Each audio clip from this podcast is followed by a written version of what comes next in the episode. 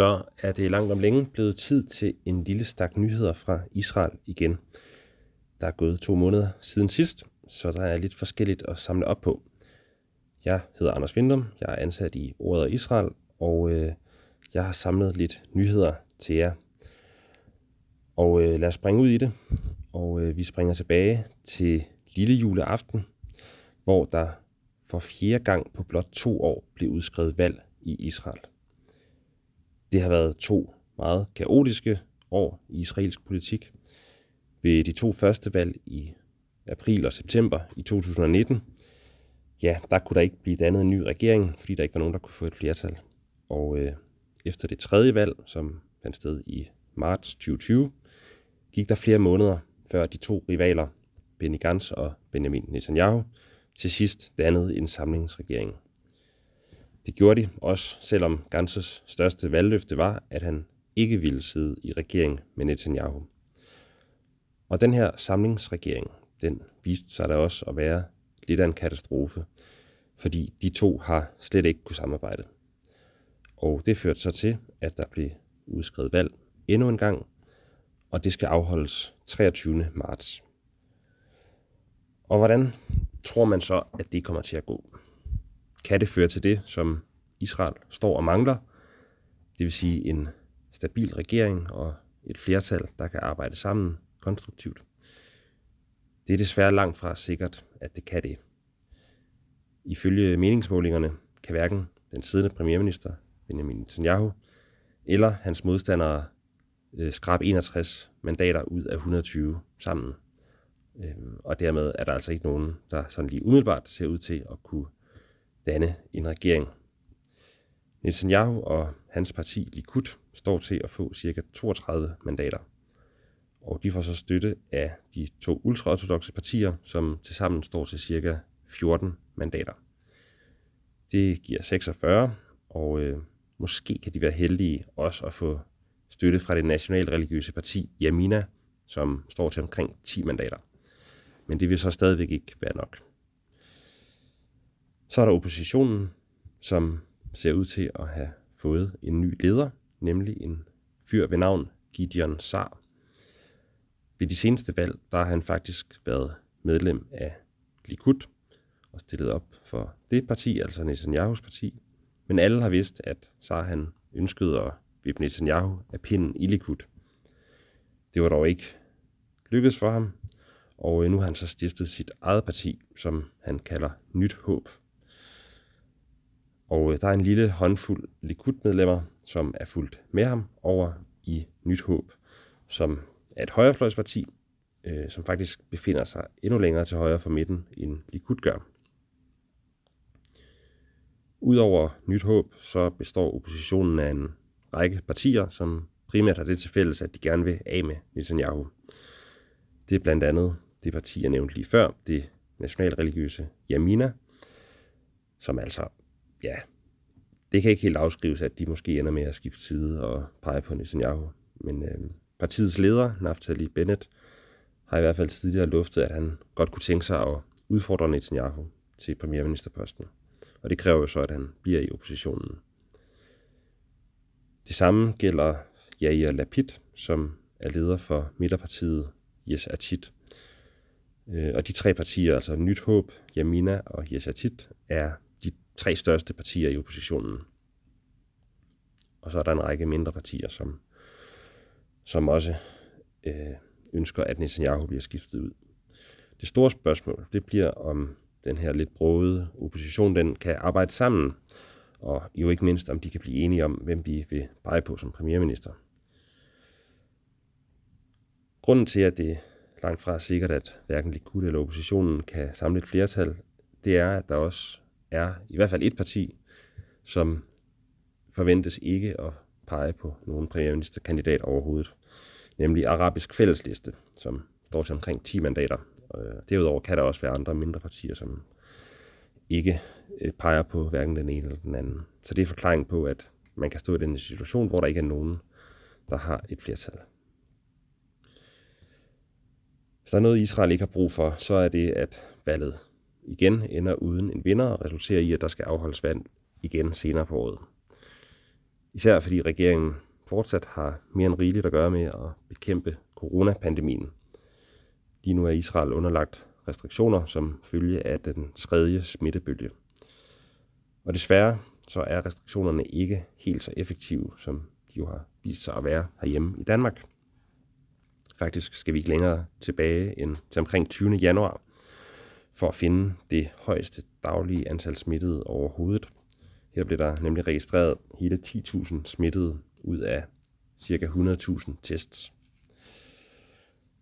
Det førte blandt andet til, at Ben Gurion lufthavnen i Tel Aviv blev fuldstændig lukket ned og er lukket lige nu til og med 31. januar.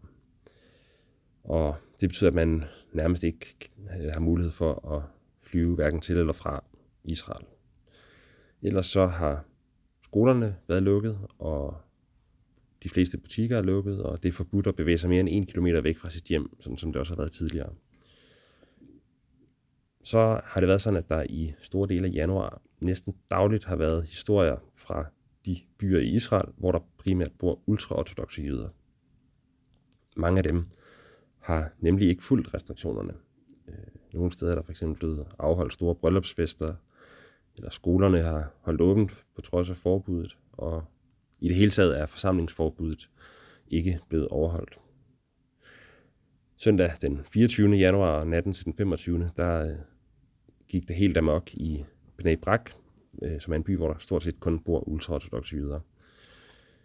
Her var en gruppe betjente til stede for at sørge for, at restriktionerne blev overholdt, men øh, de blev chikaneret meget groft og skubbet rundt af en stor folkemængde, og øh, på et tidspunkt så en af betjentene sig nødsaget til at affyre varselsskud for at få de her vrede og aggressive demonstranter til øh, ikke at overfalde ham simpelthen.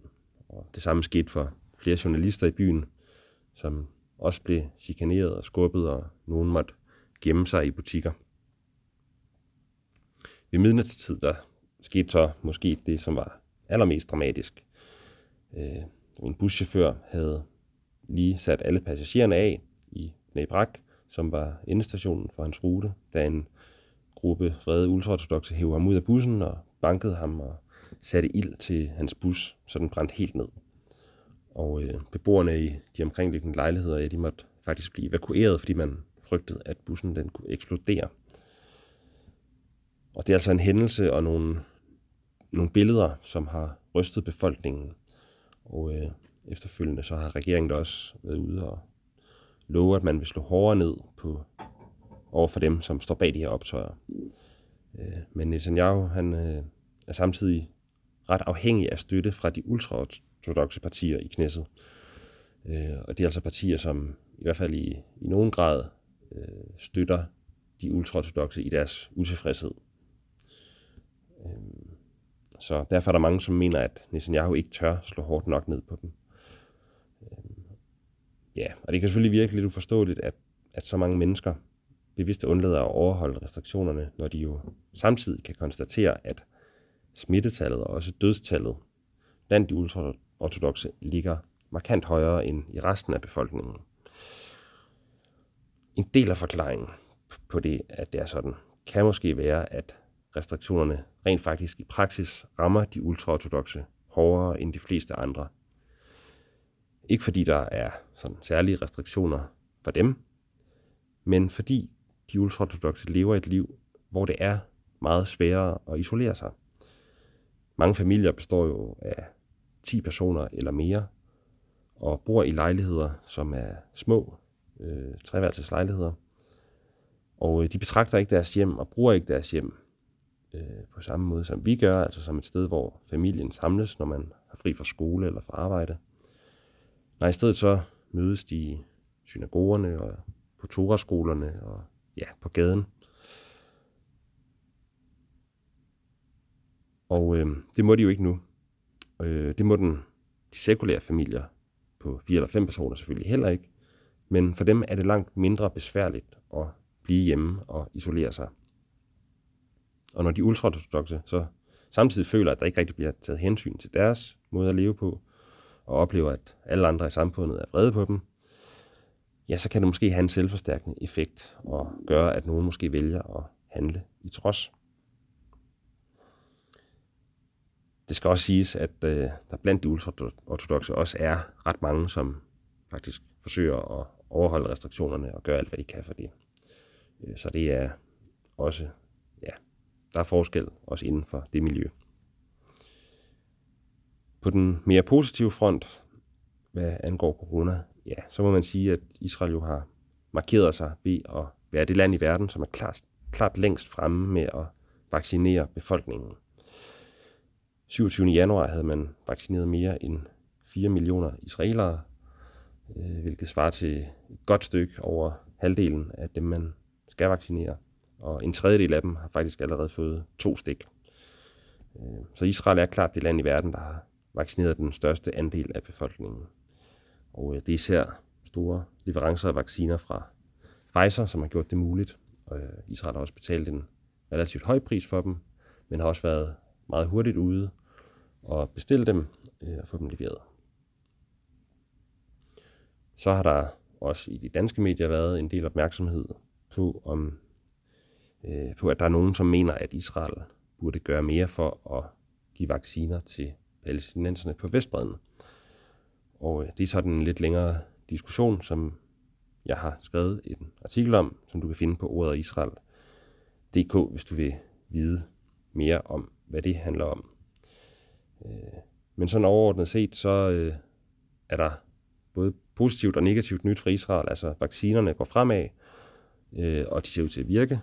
Samtidig så ligger smittetallene stadigvæk alt for højt, og en gruppe i befolkningen øh, har stor modvilje mod de restriktioner og den nedlukning, der er nu, og det har skabt en stor øh, vrede, både blandt de ultraortodoxe, men også blandt alle andre, som synes, at de burde til at overholde restriktionerne.